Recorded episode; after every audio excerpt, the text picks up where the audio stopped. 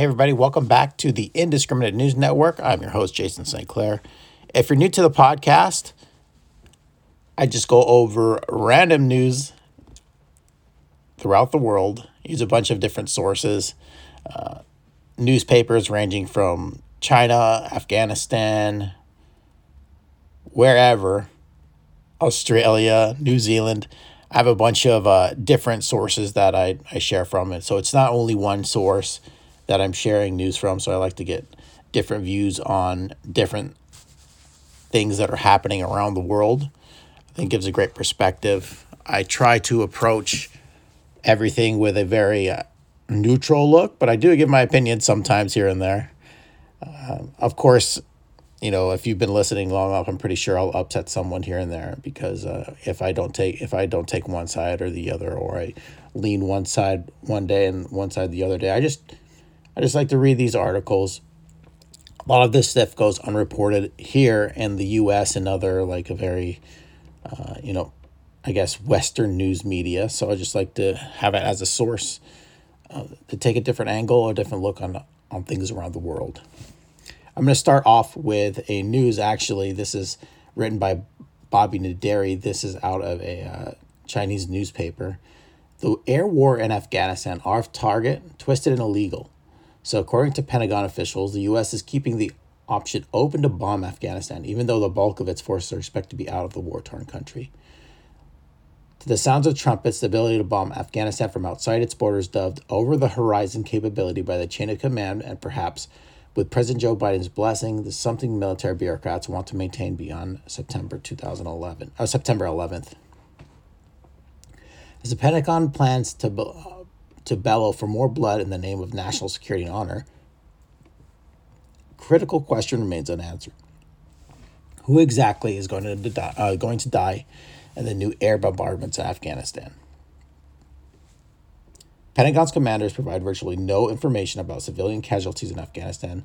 They deny the on ground reports innocent people be killed and wound, wounded in air attacks. However, the official version of future events is contradicted by mounting reports of the United Nations Given the level of ex- uh, existing evidence, they warn that the new bombing of alleged terrorist positions in Afghanistan will take many more civilian lives. The American military mil- uh, officials will deny civilian deaths but will present no evidence backing their claims. They'll simply claim that the civilians are sparred, spared.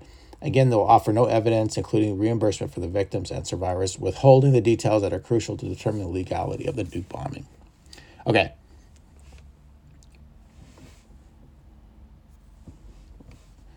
So huge storm in Japan. Uh,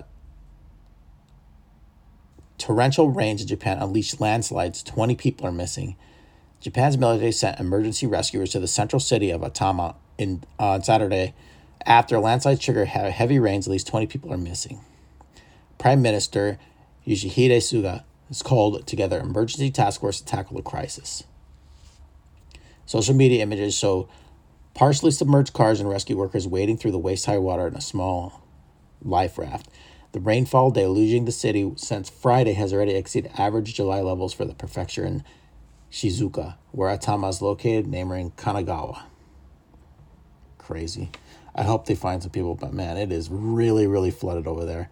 It's a crazy story. A random one out of uh, for a McDonald's. A McDonald's manager lost an eye after an ex employee's father assaulted him with a rake in Missouri. It marks the latest series in violent attacks in food uh, fast food chains. I think first of all, violent attacks in fast food chains has always been happening, especially when you work in a I don't know.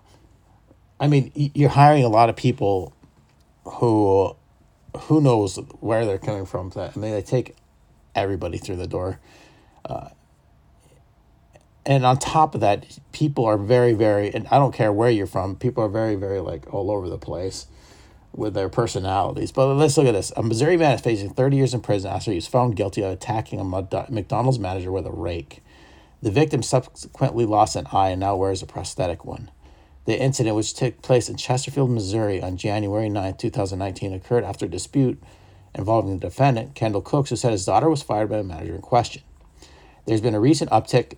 There's been a recent uptick in violent attacks taking place at a fast food chains and drink chains. This month, the police said they arrested two customers for shooting a Memphis Burger King restaurant after they were supposedly reportedly served a chicken sandwich too much hot sauce. Uh, crazy much? In a similar incident, a Florida man was accused of pulling a gun on a Starbucks employee who turned out to be a local police chief's daughter over not having enough cream or not having cream cheese for his bagel. The McDonald's attack in Chesterfield, Missouri led to Cook Surrey being charged on three count of first degree assault, armed criminal attacks, and a felony count of property damage. It all began after a McDonald's employee, Cook's daughter, was dismissed by her manager, Jeffrey Jackson, for not wearing the standard work attire and using improper language in front of customers. Cook's claimed the manager shoved his daughter out the restaurant door but was contradicted by video footage. Following the firing, Cooks and several others drove to McDonald's and beat Jackson, who was sitting in his car during lunch break. They used a five foot long break to obtain obtain from a nearby trash cans those weapons. Uh, sounds like so. What happened? He she got fired. Probably talked back to the to the boss, right? Said, "Can you just get out of here?"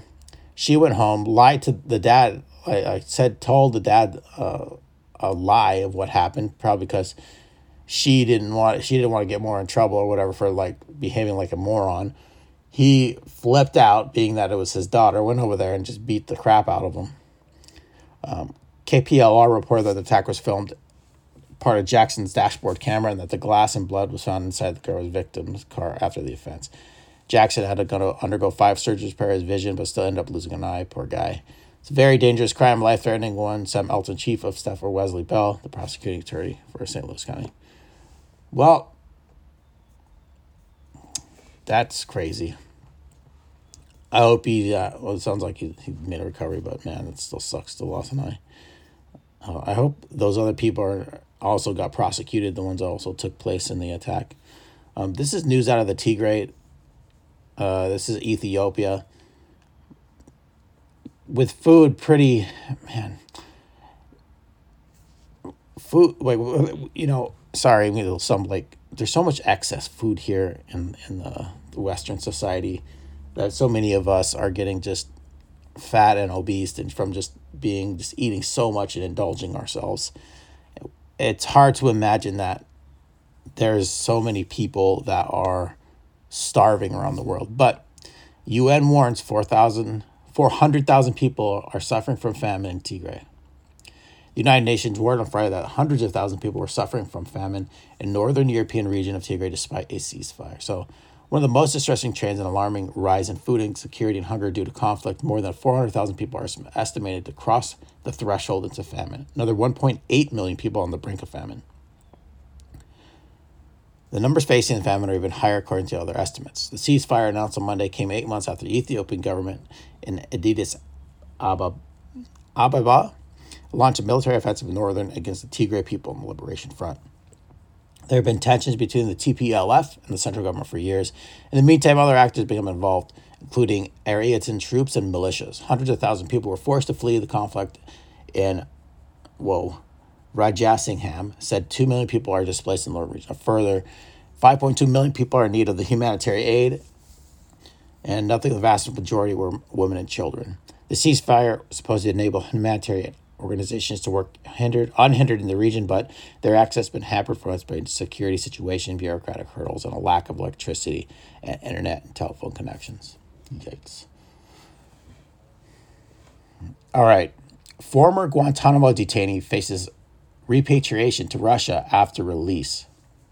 A former Guantanamo detain- detainee is forcing forced repatri- repatriation from the United Arab Emirates to Russia, where he faces substantial risk of torture. Ravil Mingazov is a Muslim Tartar who spent 15 years without charge in the U.S. prison camp in Guantanamo Bay. Wow. Imagine that 15 years in prison, nothing charged, before being transferred to the UAE in January 2017. The conditions of transfer were kept secret, but his family and legal team were given assurances that he'd be freed after a few months. The assurances was not kept. Instead, they said he'd been held in worse conditions than Guantanamo, suffering torture deprivation of water, and medical care. He now faces being sent back to Russia, which he has a record of torturing prisoners transferred from Guantanamo and locking them up after dubious trials. As Joe Biden seeks to close down Guantanamo Bay, camp by transferring and releasing the remaining 40 inmates. The Mingazov case illustrates how the transfer could actually worsen the plight of some prisoners. The U.S. State Department did not respond for requests for comment on Friday. We're seriously concerned that the, instead of releasing him in accordance with the alleged resettlement agreement with the U.S. and the UAE, Mr. Mingazov has been subject to continuous arbitrary detention at an undisclosed location in the UAE. Um, obviously, he was the enemy of the UAE too, which amounts to enforced disappearance, said a panel of UN experts. Uh, now he risks being forcibly repatriated to Russia despite his reported risk of torture and arbitrary detention on his religious beliefs. I actually wonder what he did, like why he's been in there. They must have something on him uh, that they just keep that dude for that long. Um, Mingazov is a former Red Army ballet dancer who fled to Russia out of fears of religious persecution, his family lawyers say. They had said he'd gone to Afghanistan with a desire to live in a country that was not involved in terrorism, but was seized on the battlefield, so he was, after the 2001 invasion, handed over to the U.S. for a bounty. Wow, he was wanted. So he was 33 when he was taken. He's now 52. He was never charged and cleared for transfer by a parole board in 2016, A family pressed for him uh, where his wife, son, and family other members settled, but he was instead flown to the UAE in January 2007, where his conditions were dramatically. Whoa. All right, everybody. Thanks for listening to the Indiscriminate News Network. I appreciate everybody following along and listening on the random news items. I know that uh, this last couple months I've been spotty with my uploads, but I'll try to keep it keep it on track here a little bit. Anybody new listening, thank you for listening. Uh, make sure to hit the follow if you like it. I would appreciate it very much. Bye, everybody. Take care.